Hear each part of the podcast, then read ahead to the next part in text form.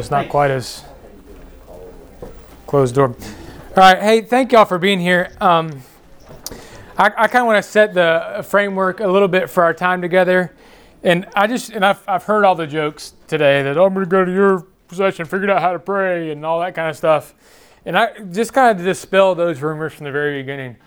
Like I was telling my friend Andrew when I got here, like I don't really know how Brian found out Brian Upshaw find out what in the world God's been doing at First Baptist when he asked to come and, and present today.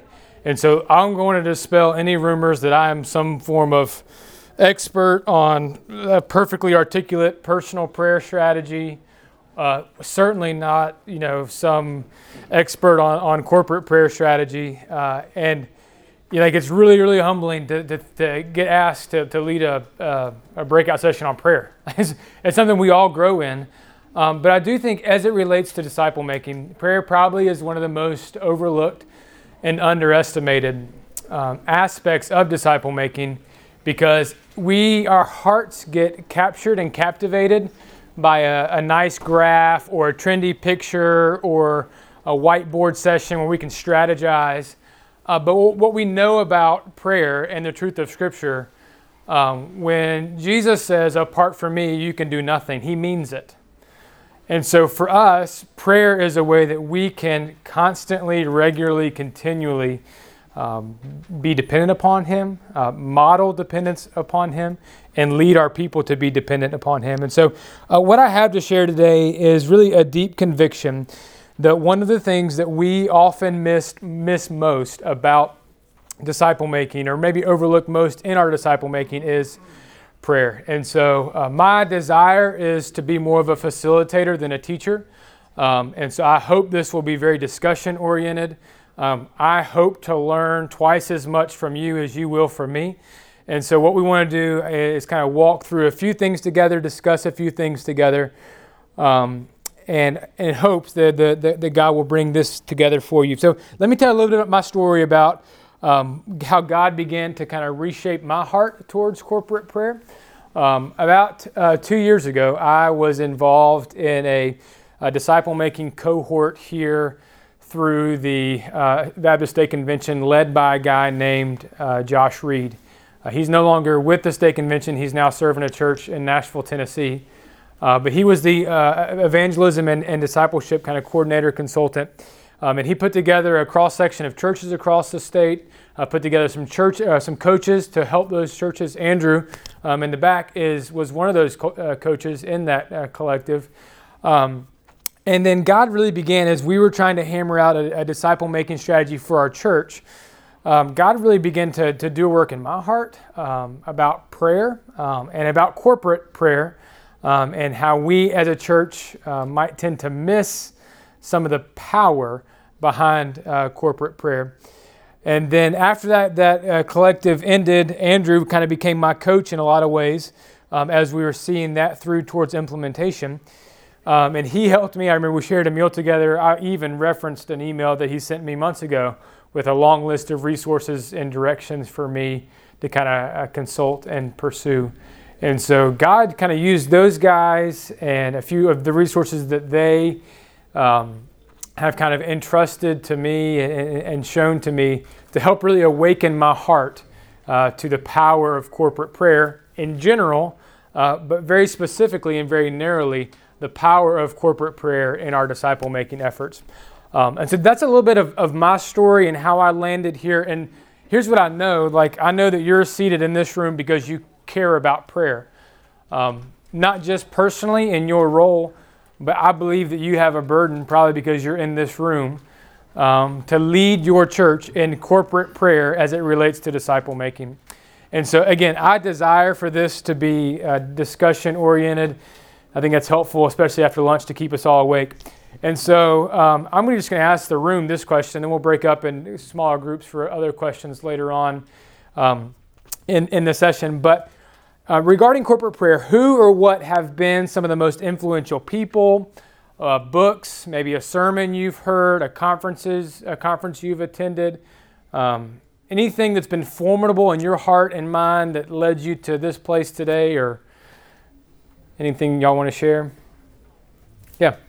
Uh, I'll tell you, probably like a lot of folks in here, reading the works of like E.M. Bounds and Mm. Andrew Murray Yeah. were always great. But then I attended a conference up at the Cove with um, basically the whole idea of the Brooklyn Tabernacle. You know, when Mhm. up there with Jim Cymbala, Yeah, he fresh wind, fresh fire. night Yeah. prayer service, and he made it pretty clear because it was a pastors' conference that nothing good happens with them on Sundays that doesn't start on Tuesdays with Amen. prayer. And it just sort of stoked the fires for me to be a little more intentional Yeah. with the prayer service. Yeah. You know? I remember reading Fresh Wind, Fresh Fire in seminary, Southeastern. Yeah. Um, real, real formidable.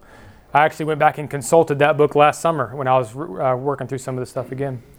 Um, other things y'all would share? I'm doing a discipleship group with um, young guys, and we're using experiencing God. Oh, yeah. And it's just so much of it is about prayer, Mhm. knowing the voice of God, hearing His will, joining Him where He's at work, and and prayer is what started that group. And just it is wonderful to see God awaken Yeah. young hearts, and they're beginning to be purposeful in their prayers. Mm. So for me, it's just a natural to come to see how to further shape that Yeah. in their young life that will grow the church through them, Yeah. those prayers. Yeah. Yeah. That's good. That's good. Experiencing that's good stuff. Don Whitney. Don Whitney. has Don a Whitney. book the Bible. Yes. from South, Southern, Southern, yeah. Southern, Southern Seminary, and uh, teaches to use the Bible as a basic authority. Yeah. More than our feelings, instead of starting with us, start with, with God. So That's good. I was interested in uh, corporate prayer here today. Yeah. Yeah. What what what is your or what is the group's focus on Right. corporate prayer as part of discipleship? Yeah. Yeah. That's good. D.A. Carson's Praying with Paul was good for me. Praying with Paul. Yeah, that's good. That's good. Brother in the back? That one, of course. Yeah. Just recently, we read one um, called Compelling Community. Uh, Yeah. By Mark Dever. There's Yeah. just a chapter in there on prayer. Yeah. That one just was really helpful. Yeah. Um, just thinking about how we don't do that at our congregation. Mhm. So just to, looking at this particular session, thinking, wow, this is, as, as a pastor, we're going to be about prayer and ministry work. Yeah. Yeah. You're getting ahead of me a little bit. Yeah. Yeah. I, uh, I, I really appreciate uh, the impact that uh, Dr. Chris Schofield, who was over at the Office of Prayer, Mhm. Spiritual Awakening for the uh, Baptist State Yeah. Convention, and those that have that know Chris and have been around him, uh, you would have to admit that the passion that he had for prayer and, and bringing God's people together in prayer. Mm. And, uh, and I'm so indebted to so many of the opportunities that he created across the state over the years Yeah. that brought us together for opportunities Prayer. of prayer. And you could sense that that was a movement of discipleship because as we were having opportunities to come together praying, whether that be in person or conferences or uh, telephone conference, conference calls, you know, the more you prayed together, you could just sense that spiritual growth and development. Yeah. And, and there was just, just that progression. Yeah. And I, I just contributed a lot of that to, or attribute a lot of that to Chris his yeah. passion for prayer. Yeah. Yeah. All right, y'all can't answer anymore because y'all are getting ahead of me. Y'all gonna be done with this thing early. So, and this is all good and right. And for me, eh, all these and- and reading the books in seminary and like as a pastor, I I, I feel like for us uh, to be committed to prayer in our own corporate lives, having our own you know private prayer lives that's vibrant and healthy, um, is very very important. Um, and I would say necessary uh, for you. I would say not to be a pastor, but for you to be a Christian. Um, and so for us, as we start compounding these things, and then we get to a point where we're okay, well now we have to lead an entire church with this emphasis and with this focus. It takes on a whole different layer of complexity. Um, so going back to the cohort a little bit, so we developed a disciple-making strategy for us at First Baptist in Rocky Mount. We called it um, then our neighbors and nations disciple-making strategy. We identified three components. It looked good. It was trendy. It was flashy. It was catchy, and we were going to train our people in prayer, care, and share. And we kind of saw these as as uh, maybe maybe at fault at a time as too linear. Um, so you get from one to get to the other to get to the other. Um, and as we started training and equipping, uh, we got to this prayer session and we had an entire month as our church devoted to it and training around it and prepping our people for it. And we got about three fourths of the way through it. And our hearts were just in turmoil over this, just uh, alive with all that we had to learn and to grow. and um, kind of came back as, as, a staff team and says, guys, we just have to kind of park it here for a little while. Um, and that was almost a year ago. And uh, we're just now kind of catching a, a glimpse of, I would say, I don't say moving beyond prayer, but like taking prayer and mobilizing that in the form of care, like we thought we were just going to jump right into a year ago. And along the way, um, I think one thing that I've, I've learned is, is this that disciple making strategies are birthed in prayer closets, not in whiteboard sessions. Um, you can strategize all you want to. My breakout this morning was awesome. Um, it was very helpful for me as a pastor to think and strategize and figure out how we need to accomplish this. Um, but let's be clear about something. Like, if God does not birth this in your heart as a leader, whatever capacity that you have in your own church, it doesn't matter what you strategize. Um, it needs to be birthed by the power of God and the truth of His Word. And so, as we began to regather at First Baptist from COVID, one of the, the major shifts that we made, and we, uh, like my brother in the back, we have a rich history using experiencing God for years as our church. Um, that's before I came. Um, and so they had the idea of a prayer meeting and a prayer service. Um, and traditionally, traditional uh, Southern Baptist Church, that was Wednesday night. We had a fellowship meal at 5, and we sat around the tables and prayed for an hour. Um, and one of the things that we pivoted just to bring emphasis to was as we came back from COVID, um, I would say a little bit like Brooklyn Tabernacle, but we wanted to make um, it, this might just be semantics, but we wanted to transition from a prayer meeting to a prayer service. Um, and what we found in that is it was it's been a beautiful thing, it's been a challenging thing, it's been a rewarding thing. Um, I wish that I could say that our attendance was bigger than it was when it was a prayer meeting, but that would be a lie. But I believe, uh, much like Brother Jim says, the heart of our church is vibrant and beating in our Wednesday night prayer service. Um, what I told them last week is like, listen, we have, uh, we're not a massive church. We have probably around 400 active members. And I would say on a given Wednesday night, depending upon people's schedules, we're between 50 and 70 adults that gather for that prayer service. Um, and what I believe with all my heart is this that our weekly worship services, uh, for a lot of reasons, some of them as an indictment on myself, I don't think they really uh, scare Satan, right? I think we have a lot of people who just sneak in casually out of uh, maybe conviction to make mommy and daddy happy, not out of conviction to worship the Lord. And so, although our number is much larger on Sunday morning, um, I'm not sure that's really a, a threat. Um, but I really do believe that when we gather together in prayer on Wednesday night, that we really have Satan like shaking in, in his boots. Like I believe we're tapping into a power that's that's not our own, that we cannot manufacture, that we cannot create. And it's uh, so much of this is based upon what y'all have already shared. And I, I really do believe, um, just in general, if you look back at your own church and at my church and just the way that churches have progressed, um, is that far too often we, as leaders, have given our churches a boring picture of what prayer is. And I think that's our fault as, as pastors, as leaders in the church. Um, and to kind of follow that up, like I, I, think the reason that many do not come to prayer meetings or prayer services or prayer emphasis is not because they're not impressed with you. Um, if we're honest, I think it's because they're not too impressed with God. And that's not an indictment. I think as, a, as the heart of a shepherd, like as the heart of a pastor, that frames the way that we preach. It frames the way that we love. It frames the way that we care uh, for them. And just a couple principles of uh, scriptures that, that have already been uh, mentioned today uh, to keep everyone awake. Oh, I forgot this. For me, this, this quote was huge. And as we were beginning our, our prayer journey, that faith, this is Martin Luther King Jr., faith is taking the first step even when you don't see the whole staircase. It's like in our disciple making strategy, I had no idea how we were going to get to the end goal, um, but I knew that it had to begin in prayer. And so to take that first step in prayer, not knowing the full extent or the full capacity or even what it would look like, I think that's a faith that honors the Lord. And it's built on biblical principles. Somebody read uh, that for me, please. Y'all see that? Yeah. Somebody read that. But we will devote ourselves to prayer and to the ministry of the word. So we've heard this, right? You know, Acts 6. Uh, we love this as pastors because it's when deacons were set aside to help us out. Um, but I think we miss it sometimes, right? I'm not saying uh, word order is everything, but I'm also not saying that word order is nothing. Um, so the, the pastoral calling that the apostles were trying to protect was what? The ministry of prayer and ministry of the word.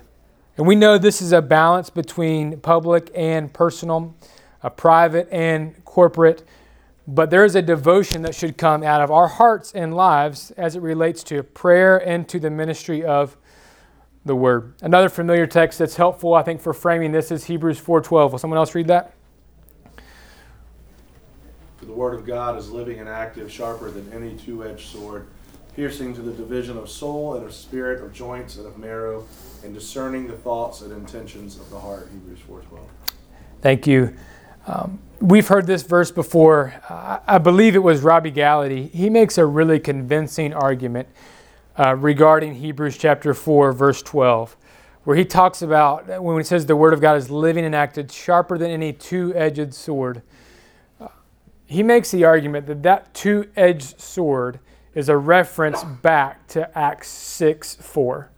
That the double edged sword that we hold as pastors, that the Word of God is alive and active, is the ministry of the Word and prayer coming together. Um, now, hermeneutically, that's a tad bit of a stretch for me um, in my own study, but powerful imagery nonetheless. Because I think what we see here is we treat the Bible as living and active. And corporate prayer for us is the gathered church praying together. So, yes, we, we pray with our wives, we pray with our families, we pray at home, and we pray in our study, we pray in our sermon preparation. And that's all well and good and necessary. But where I really want to focus our time today is, is corporate prayer. What, what does the church pray together for?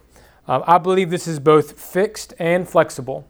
I believe, like any healthy rhythm in the life of your church, it should be on the calendar, and yet it should also be free to be spontaneous.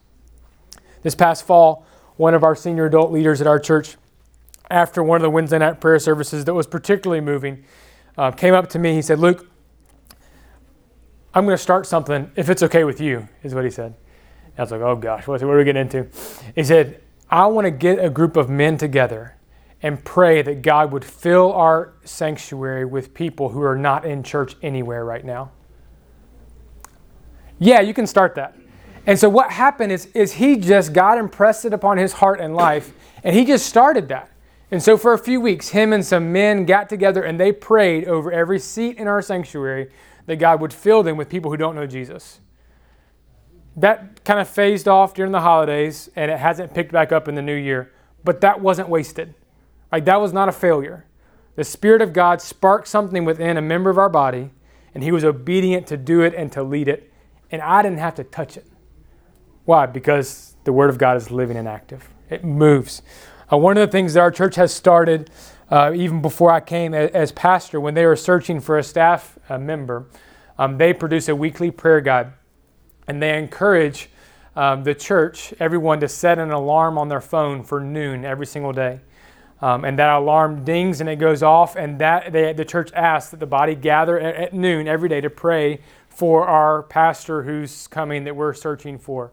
Um, so when we're not searching for a pastor, we're not praying at noon. That's not wasted.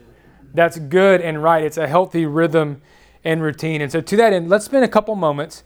Um, this is where we'll spend most of our time together today, kind of assessing our current reality. So, a few questions um, here. It might be helpful. Um, let's do this just to make it move around a little bit. Y'all stand up and grab a person or two and answer this question What are your current prayer rhythms in your church?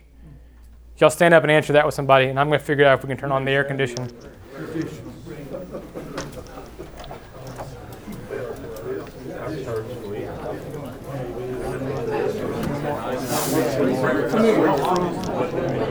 Do y'all have control over the thermostat?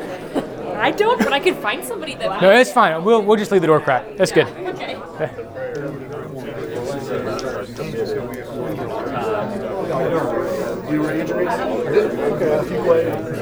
You know, Broadway's I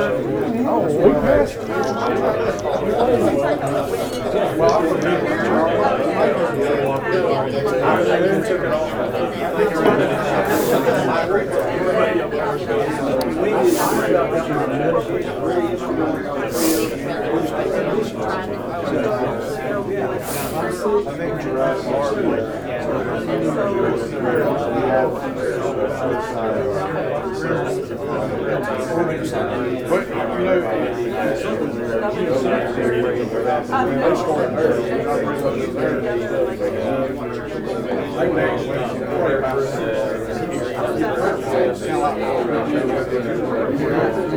we used to pre-code.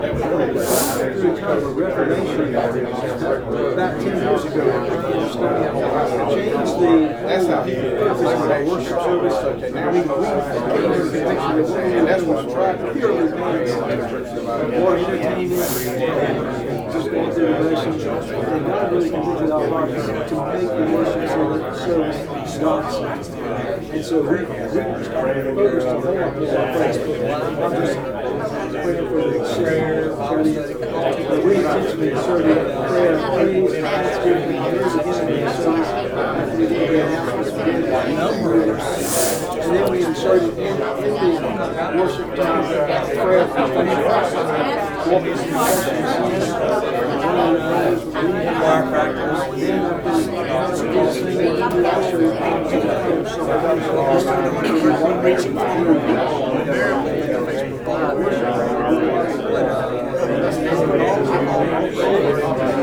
why I don't know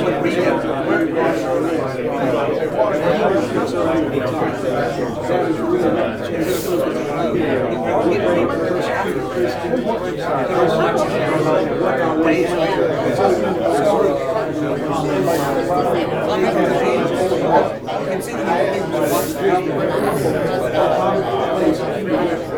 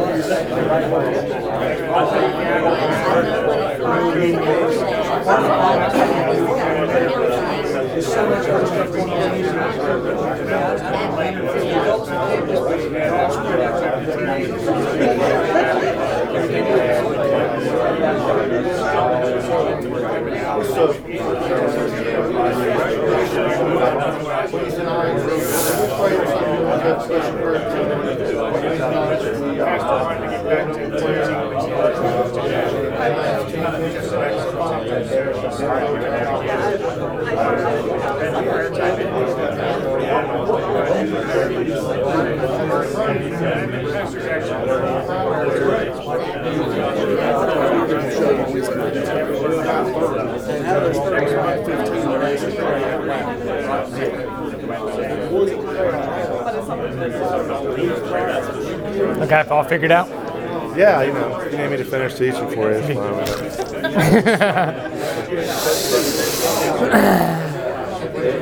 All right, if I could have your attention, uh, y'all stay where you are. I got one more question for you to answer. So, think in the in the context of your worship services. So, in your worship services, when do you pray and what do you pray for? So, a few more minutes there, and then we'll we'll come back together.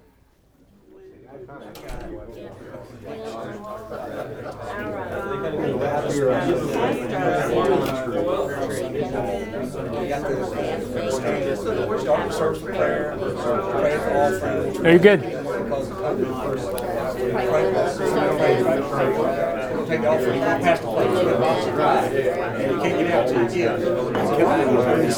Yes, please do. I asked them to turn down the air, but they said they weren't sure how. So, Let me ask you a question. give in. Uh, You might, uh, there's a ministry called SaturateUSA.org. Okay. And it's a gentleman who has millions and millions of dollars of materials that he's trying to distribute. He wants to reach every single home in America. Okay, okay. And so his name is Phil Kahn. But here's why I was going with that. At the very end, you could say, now many of you have been praying in your churches. I'm, I'm going to give an answer to prayer requests probably of everybody in here. Yeah. Many of you have been praying what's a way that we can impact our community or have Yeah. presence in our community. Look up Saturate. saturate.usa.org. Okay. Will you I share that them- at the end? I would love to. because I'm going to ask for resources that we can share together. And I'll just if you just share that, that would be very helpful. I would love to. Thank you. Yeah. Uh huh. the first half of it. And then I'll worry about the. Because like he said, you can spend all this time. Knees, dog, yeah, the dog. I mean, we even, we pray for the dog. So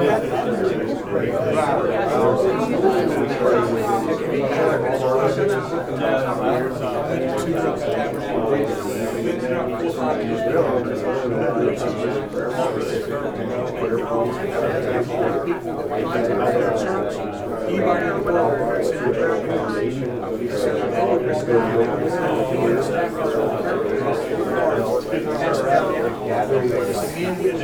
right, if y'all would make your way back to your seats real quick.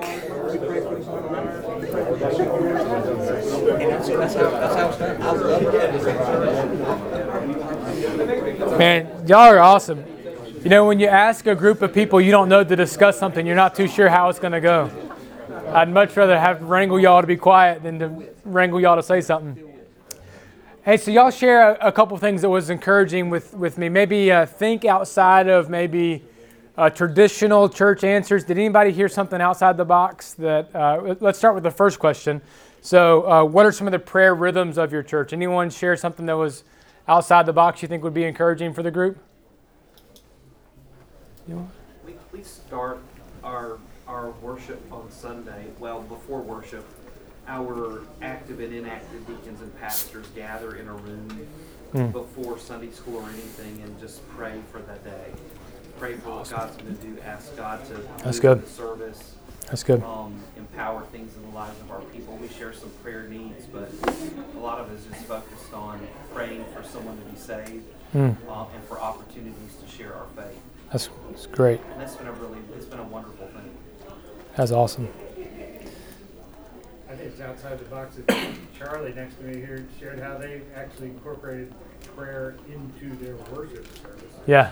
And different, different aspects of prayer into the worship Yeah. service. That's not just like a, a pastoral prayer. Right. But actual prayer.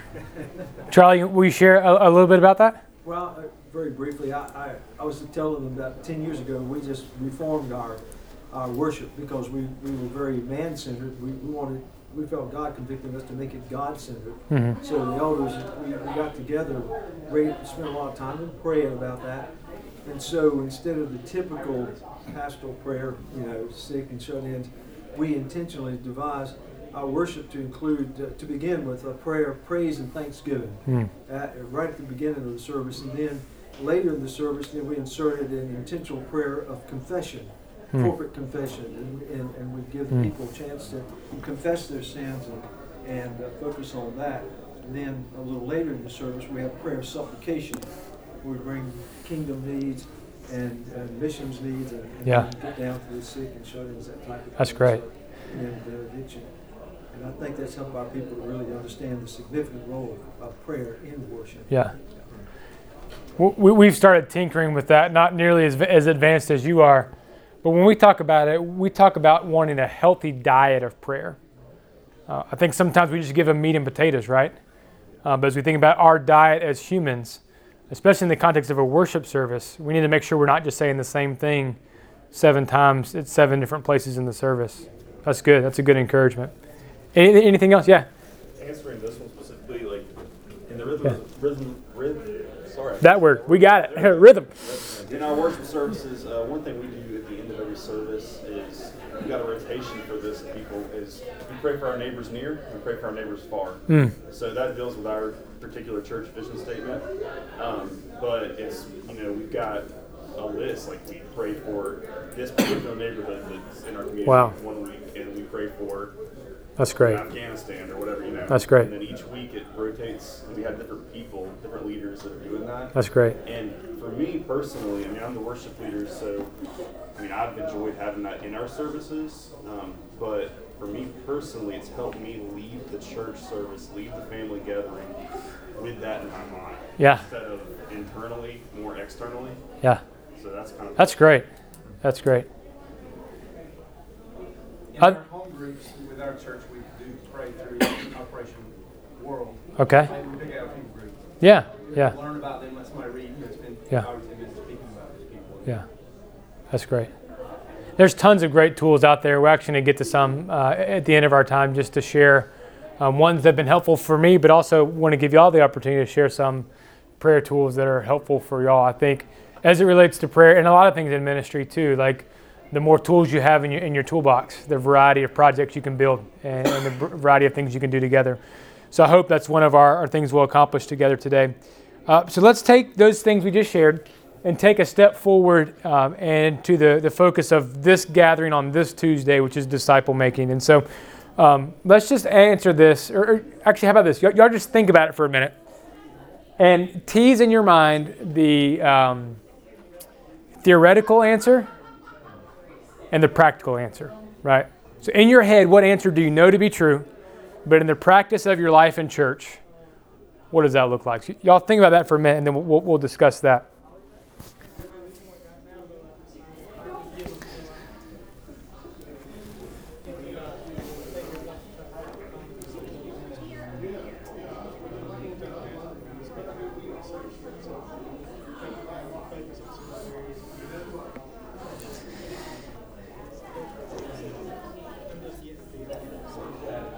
What I'm what I'm trying to tease is this. I, I trust uh, we all, Lord willing, pray for lost people by name every day.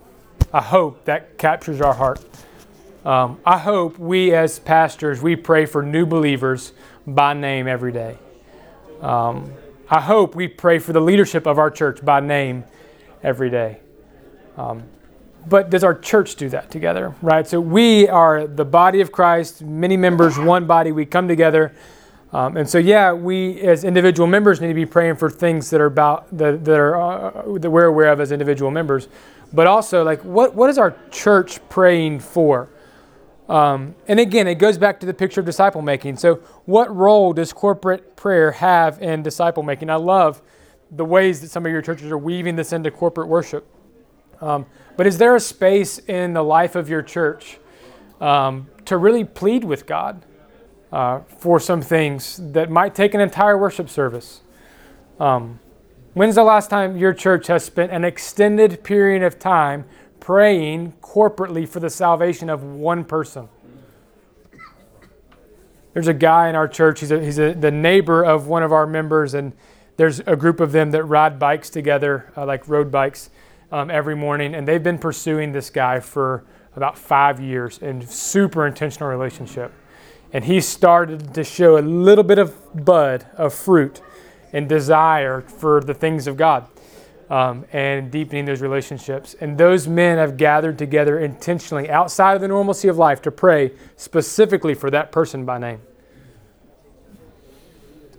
I think, and it goes back to what I said earlier, like without prayer, in disciple making, we are relying upon our own strength to organize and not God's strength to transform. Like if, if disciple making is transformative work, then there's only one person that has the power to do that. And so as we started walking through this at First Baptist Rocky Mount, like we tried to draw the distinction between this is not original to me, but a church that prays and a praying church. Like in sentence form, those two things might only be a few words apart. But as it relates to God's power, they are worlds apart. Like, we don't just want to be a church that prays for a particular prayer request. Uh, we want to be a church. We want to lead our church to, to, to pray with the power of God collectively, corporately, together. Because if this is discipling work that we're giving ourselves to, and if discipling is helping us look more like Jesus, helping us grow to look more like Jesus, then it is good for us as a church, whether that take the, the, the form of your Sunday school classes, uh, your small groups, or a, a Wednesday night prayer service, um, to take that time as a church and pray in earnest towards something together. This question rocked my world about a year ago. And it's this if, if God answered every prayer that your church prayed this week, how many people would come to know Jesus? And I think we probably should internalize that question first, right? If God answered every prayer that you prayed this week, how many people would come to know Jesus? And I think the temptation is we, it's not that our, our prayer lives as, as, as a corporate church um, are not there. I think they might just be too narrow in their focus, right? They need a holistic approach. Uh, another way to ask that that we've we've kind of incorporated on, on our some of our prayer services is this that what are you asking God to do that only He can do? Like so many times in our life, in our church, in our ministries, in whatever role you play in leadership, we ask God to bless what we're already doing. Don't we? Like, when's the last time you, as a, person, as a Christian, as a man or woman of, of faith, a daughter or son of the king, ask God to do something that only He can do? And then take that a step further.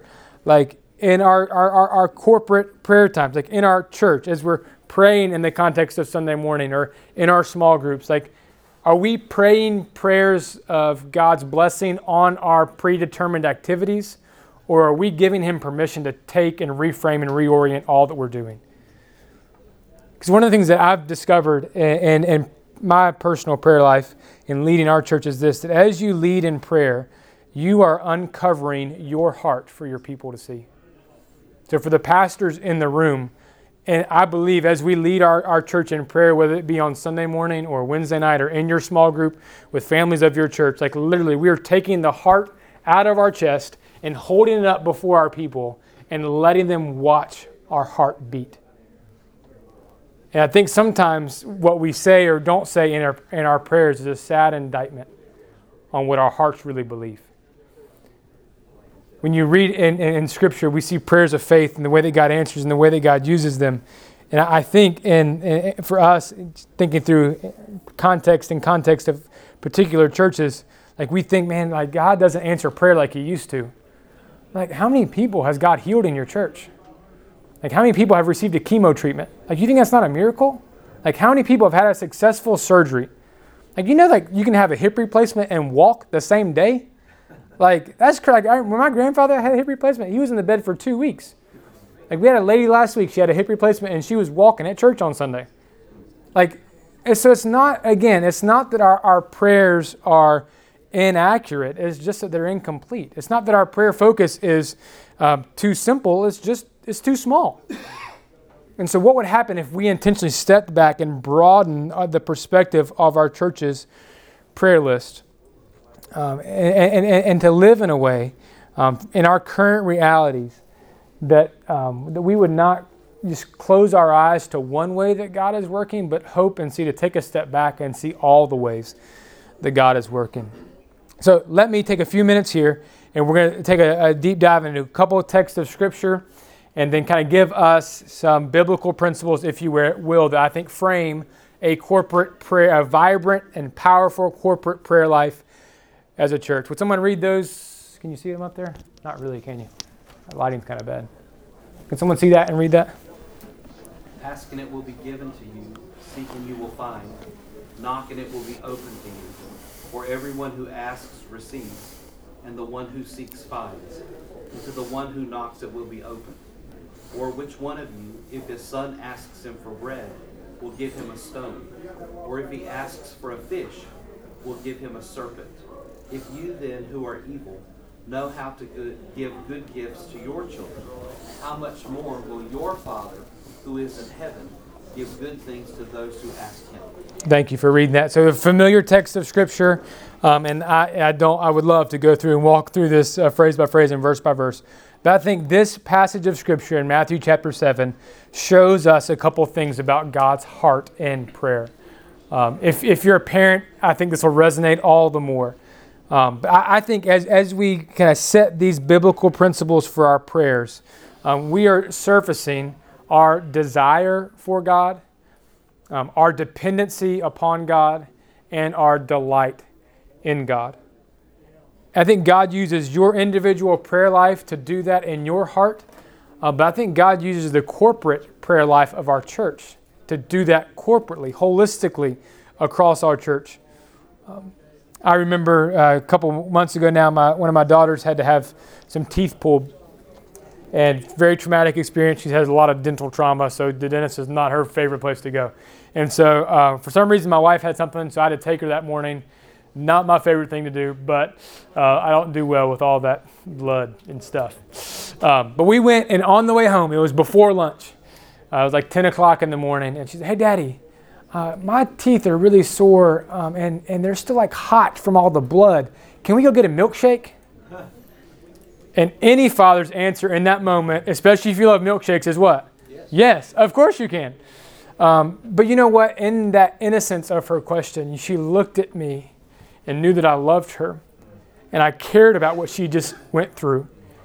And I had the means in my wallet to alleviate, to help, to care for her in that moment of need. And it's in that childlike faith that I think when we're voicing our request to God, as trivial, as meaningless as they might be in our own heart, what we have to realize is we are looking into the eyes of our Heavenly Father who chose us in Him before the foundation of the world. And we can look at Him and voice these prayers to Him in confidence, asking Him because He hears us. But it doesn't stop there, right? Like He keeps on going there, that there's this dependency here. Ask and it will be given to you. Seek and you will find. Our girls love hide and seek. And there's something about that childhood innocent game and trying to find the best. Like our littlest daughter, I found her in the washing machine the other day.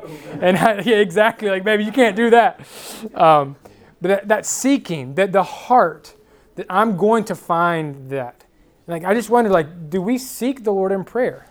Or do we just ask Him of things and we get frustrated when it takes so long and we just take things into our own hands and then we sit back and we scratch our head at our baptism statistics? or at how inward focused our church is. You see, we act like God just cares about the end result. God is looking at our heart as a church and our heart to be dependent upon Him as we ask and as we seek. And I love this, the last couple verses here. That our Father, if a son asks him for bread, give him a stone. Or if he asks for a fish, we'll give him a serpent. If you then, who are evil, know how to give good gifts to your children, how much more will your Father who is in heaven good, give good gifts to those who ask him? Like I think for us, again, speaking specifically to the pastors in the room, is our responsibility to connect our sheep to this promise. And the way that we connect them is to lead them to it, to have them ask, seek, knock, have them desire God, to depend upon God, and to delight in God. That we have a loving Heavenly Father who is giving us what we need. He's working for our best. And one, real quick, I do want to chase one rabbit trail and give a little bit of a, of a pitch for a prayer service in your church. Um, how do we build this into the life of our church? Someone read these couple verses from Hebrews 10. Let us consider how to stir up one another to love and good works, not neglecting to meet together, as is the habit of some, but encouraging one another, and all the more as you see the day drawing near. All right, thank you. So, anyone, how did the New Testament church gather together? Go back to the book of Acts. How did they gather together? House to house, temple courts. And there were some components, some common components if you go back to Acts 2 uh, preaching, teaching, breaking of bread, fellowship, prayer. Um, listen, and I'm not a New Testament scholar, but you can make a really good argument that the early church had two primary purposes in their gathering. One was the teaching of the word, and one was the ministry of prayer. And now, granted, there were some other secondary things that took place um, in those gatherings, but I think if you go back and you read the book of Acts, you can see the New Testament church was captured by these two corporate gatherings, by worship and prayer. And so, regardless of how uh, of the forms that they took as these churches were being planted, they were present. And so, I think for us to be reminded and to be challenged, for some of you, your corporate prayer strategy needs to go through your small group ministry. For others, it might need to go through your Sunday school ministry. Others, it might need to be a, a, a separate weeknight prayer service. Um, but here's, I think, the, the, the encouragement that I would give as we begin to kind of wrap this up is this find a time where your church gathers to pray. Like that's the purpose, to pray. And I promise your attendance is going to be low and Satan is going to try and discourage your heart. But you plan that prayer service with the same intentionality that you, that you plan your Sunday morning service. And you sit back and watch what God does right? Because if we commit ourselves to this, this prayer service that we create is worthy of our investment. It's worthy of our structure. It's worthy of us spending time, um, making it real. One of my favorite things that we do is, is we try to move, and we're going to model this as we leave today, We try to move uh, throughout our prayer service. We're modeling different prayer postures, um, different prayer points, that it's interactive. It's not just you sitting in a chair for 45 minutes because the most attentive person in the world is going to have a hard time staying engaged. But we want to know that and, and, and plan that service in a way that our people are engaged. Why? Because in prayer, we access the power of God, we listen to the voice of God, and we enjoy the presence of God. And as we think about our disciple making, like, isn't this what we want for our Christian, like our, our, our church members, the Christians in our church? Like, isn't this the heart of disciple making that we want to access the power of God, listen to the voice of God, and enjoy the presence of God? Or, as one person said it, to abandon prayer is to practice atheism. Now, I don't want to be a legalist, but I think if we were to look at the places in our church where we have abandoned prayer, it might not be so shocking the things that are discouraging to us, the disappointments to us. I want to spend a few moments and I want to share some tools that have been helpful for us at First Baptist. Um, and then I also want to turn this around on y'all and let y'all share some tools that have been helpful for y'all in your own churches. So it's not, I certainly don't have all the answers, but um, one of the things, and I think Andrew actually introduced this to me, um, we call them at our church our impossible prayers. I think it's originated, I believe, with uh, Michael Catt's Church in Georgia. He just retired. I can't remember the name of his church. Um, but it goes back to, yeah, yeah Sherwood. Um, it goes back to the, the, the, principle of what are you asking God to do that only He can do? Um, what are you asking God to do that if He doesn't do, that you're sunk, that you have no hope? And so, what we've done on Wednesday nights is we give out uh, big index cards and, and, we have them write these things. So, my impossible prayer, top left corner, and then they'll, they'll write their prayer request. If it's a, a son or daughter who doesn't know the Lord, or if it's a challenging work situation, or a challenging health situation for a friend or a family member. And then we have them write the date, the date they asked that prayer. Um, so, like if you filled out your card today, you would write Tuesday, February 22nd. And then you would write date answered and leave that blank. And we say that as we are having them fill that out, we're asking them to, to fill that out in faith. Like one day, God is going to answer this prayer. And when He does, my prayer card is going to have a slot for me to fill in the date. And so we take those prayer cards and we pass them around the church. And the cool thing is, on the back of their prayer cards, every single time, like me, Luke Lunsford prays for those cards. On the back of the card, I put my initials, LL. And we've passed these things around Wednesday night. We've passed them around deacons meetings. We've passed them around Sunday school classes where our church is gathering to pray impossible prayers. Like things that cannot and will not happen if God doesn't show up and do something. I think that's probably one of the most transformative things that we have done. Um, a second tool that we use, uh, you call it a lot of different names. At our church, we call it a prayer map. Um, it's called Oikos map if you're familiar with four field stuff. Um, but in essence, we ask um, our church to put themselves in the middle and then on each side identify people in their life that don't know the Lord. So people that they are in relationship with who are not in relationship with God. That's a friend, family, coworker. Um, three of these guys up here I play basketball with on Thursdays. One of them is my neighbor. Um, I am in active relationship with them, and they are not in active relationship with God. So I'm praying for their salvation. Um, I'm praying for their transformation. Uh, another thing uh, is the old traditional prayer list. Like, listen, when we talk about uh, reforming and redeeming, like, listen, I believe redeeming the old prayer list is one of the most powerful things you can do in your church. To take the prayer list, we're praying for great Aunt Susie's niece who has surgery this coming Tuesday.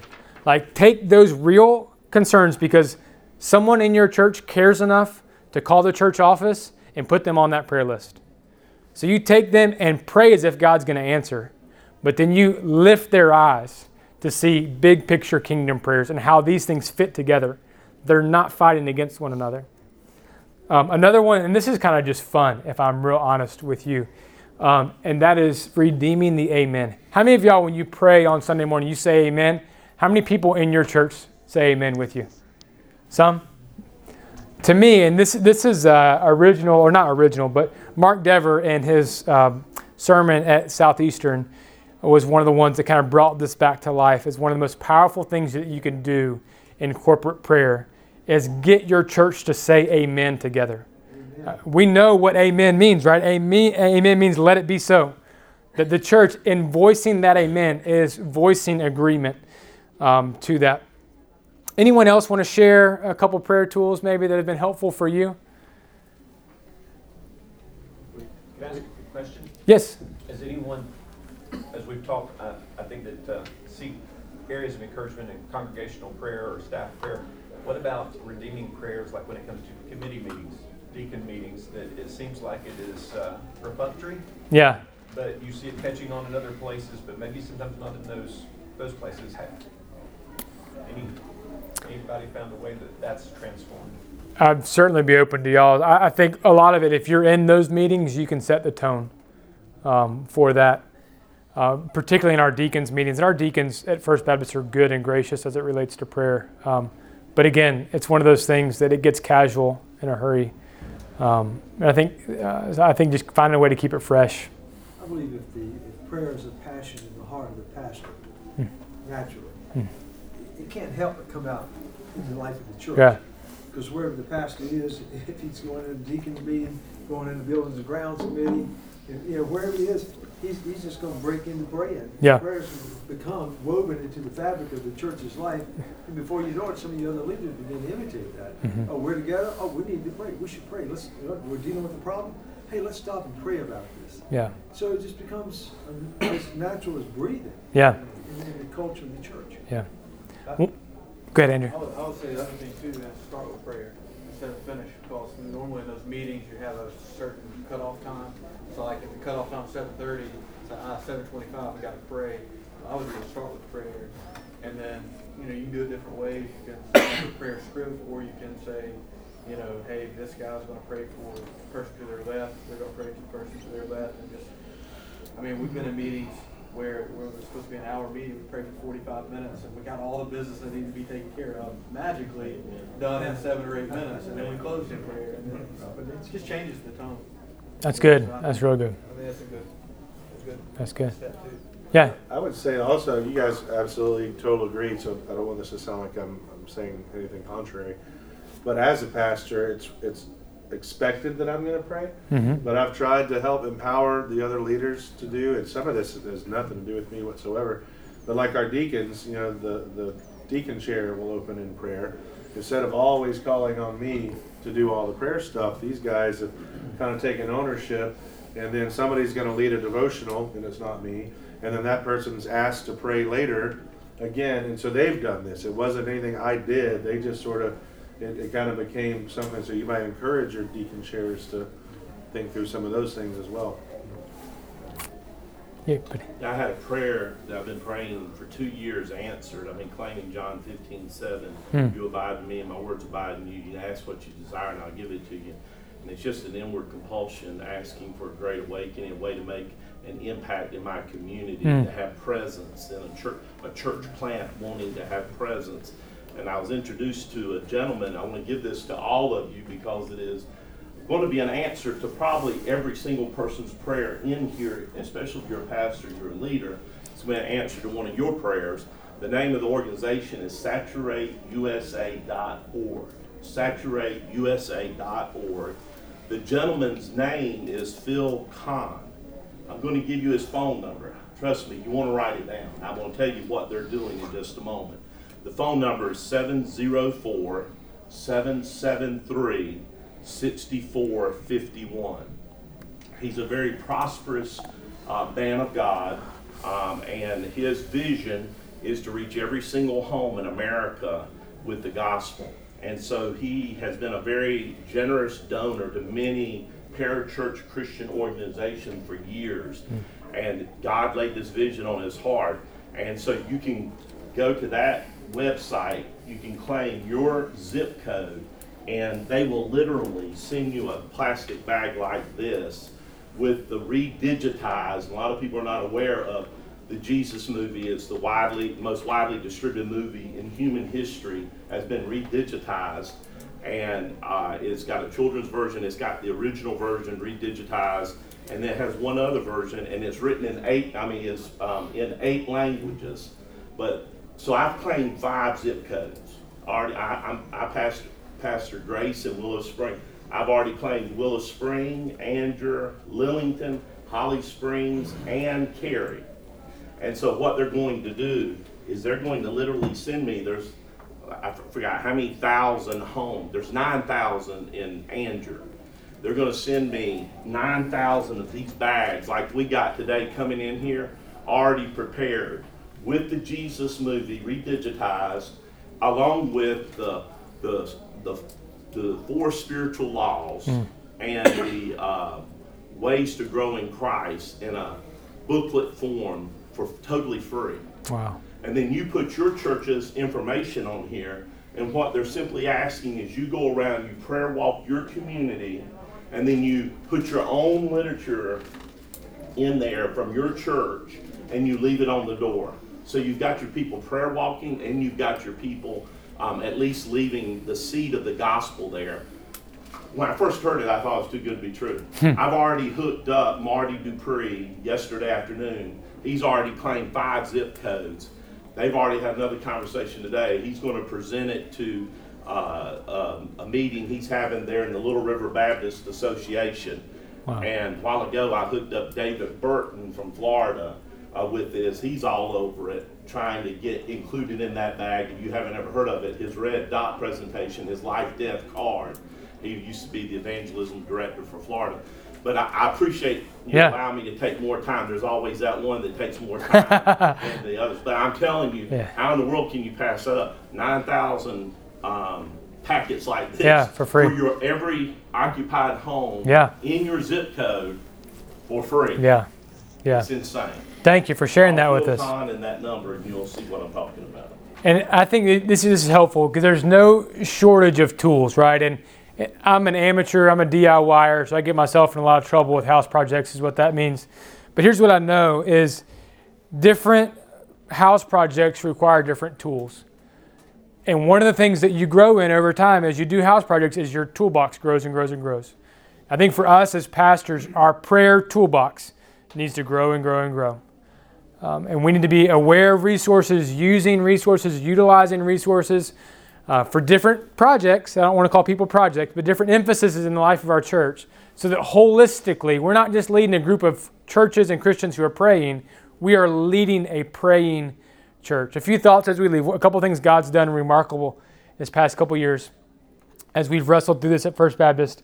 Um, one, and perhaps you've heard the quote from Billy Graham you cannot pray for someone and hate them at the same time. God has used our prayer services on Wednesday night to give us a unity amongst the people who are present that I, I tell them every Wednesday night we are charging hell with a water pistol together, and I wouldn't pick anybody else but them. There's a spirit of unity there. I can't put my hand on it, but God has moved and worked in ways in our church that I can't even really put words on. And I'm not talking about baptism statistics or, or things that are measurable necessarily like that. Um, but I go back to the quote by Charles Spurgeon that prayer moves the hand that moves the world. Like in that mystery, like I don't I don't get it, right? But if I can model that, if I believe that, if I live that in faith, then when we rally our church around that, not only is God going to probably accomplish his purposes and plans, but he might shut yours down in the process because his are better. And prayer is that posture in which we don't just go to on Wednesday night, that we live in as the people of God because it's helpful and beautiful dependency upon us. Robby Gallaty tweet recently said this, and I've wrestled with it because I'm not even sure if I believe it, but I think I do. But he said, You have as much of God as you want. Think about that. And you have as much of God as you want. And I believe prayer is the avenue in which we increase that desire. Say like this corporate prayer is the rudder on the ship of your church. You can bring in an evangelist, you can have all sort of emphasis and focus, but I promise you, God will do more in your church through a concerted prayer effort than any other effort you can invest in. As a pastor, I believe the two most beautiful sounds, and one we've seen, we are seeing a revitalization of congregational singing. There's nothing more beautiful than hearing your church sing together, Amen. except hearing your church pray together. And every single Wednesday night, big guy, big old sanctuary, small group of people. But that is one of the sweetest sounds in the year of the pastor, and I trust in the year of our Father, to hear a church gathered in utter dependence upon Him. I'll leave you with this quote by Charles Finney Nothing tends more to cement the hearts of Christians than praying together. Never do they love one another so well than when they witness the outpouring of each other's hearts in prayer. There's something about praying together as a church that unites and ties our heart together. A few resources that were helpful for me. Y'all have mentioned a ton. A few that I just want to put on a slide for you. Um, a few years ago, Nine Marks, uh, Mark Dever's Ministry, they did a conference at Southeastern on prayer. There's six or seven or eight uh, sermons on prayer, different aspects of it, uh, accessible through the Southeastern website. They're all really, really good. Um, second, you might have heard of the book Old Paths, New Power um, by a guy named Daniel Henderson. Uh, friend Josh Reed put me onto this. It is exactly what it says. It's amazing. We want new power, then we need to go back to old paths. What are old paths? Ministry of the Word and Prayer. There's power there. Uh, that website, 6-4 Fellowship, is Daniel Henderson's ministry. They have prayer guides, prayer resources, prayer things for you that are available. Um, Andrew put me onto this last podcast, uh, Replicate, which is uh, Robby Gallaty's uh, disciple making podcast, season four. He walks through um, an, an, emphasis that they went through as a church that led to a revival in their church. And he talks about the role that corporate prayer, a formal prayer service, played in that journey. Um, I think it'll be encouraging to you. Um, one that someone would add to that list that you think is just worth us knowing before we leave today. There's a, another site similar. It's called Bless Every Home. Yes, uh, yes. When I was at Southeastern, uh, turned me on to that. Yes. You just go to the website, you put in your church address, and it plots a radius of your church. And every day it gives you six or seven names of people to pray for. You can literally click that you prayed, and it'll take it. Then it'll another place you can click if you shared the gospel with them. You can then update. Uh, I love it. I've been using it for about three years now. So. That's great. That's great. John Praying Hyde is an unbelievable Yeah. book in prayer, Yeah. souls being one. Yes. There's tons of resources out there. Again, I'm not saying these are better. I'm saying we need to have a diverse toolbox. Certainly the D.A. Carson one on praying scripture. Praying scripture, yeah. And that's that. I, I was wanting to end with that, but I, yeah. And it's, I, I tell you, the most powerful thing that we do on Wednesday is praying the Word of God together. Um, I don't mean like name it and claim it way, but literally claiming the promises of Scripture for the people of God. That's what they're there for, to go back through them and, and reclaim them. Um, hey, here's my contact information. I don't want to have all the answers because I know I'm learning and growing too.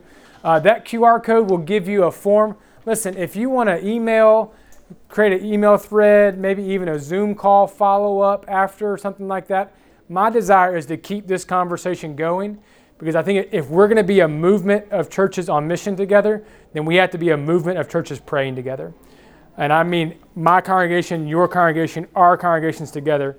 And so I'm interested in, in kind of seeing if we can develop something like that. I don't know what form or shape that'll take, but if you're interested in that, uh, give me your information via that QR code and we'll go from there. Um, let's close in prayer if you give me one extra minute and then we'll be done. As we pray, would you ask God to increase your faith in your prayer life?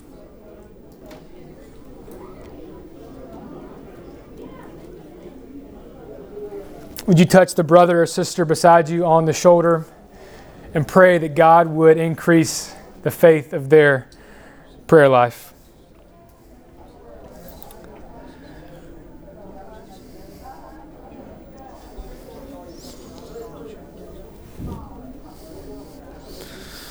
God, we ask that you would birth anew or revitalize an old, a pattern of prayer, a passion for prayer in our hearts.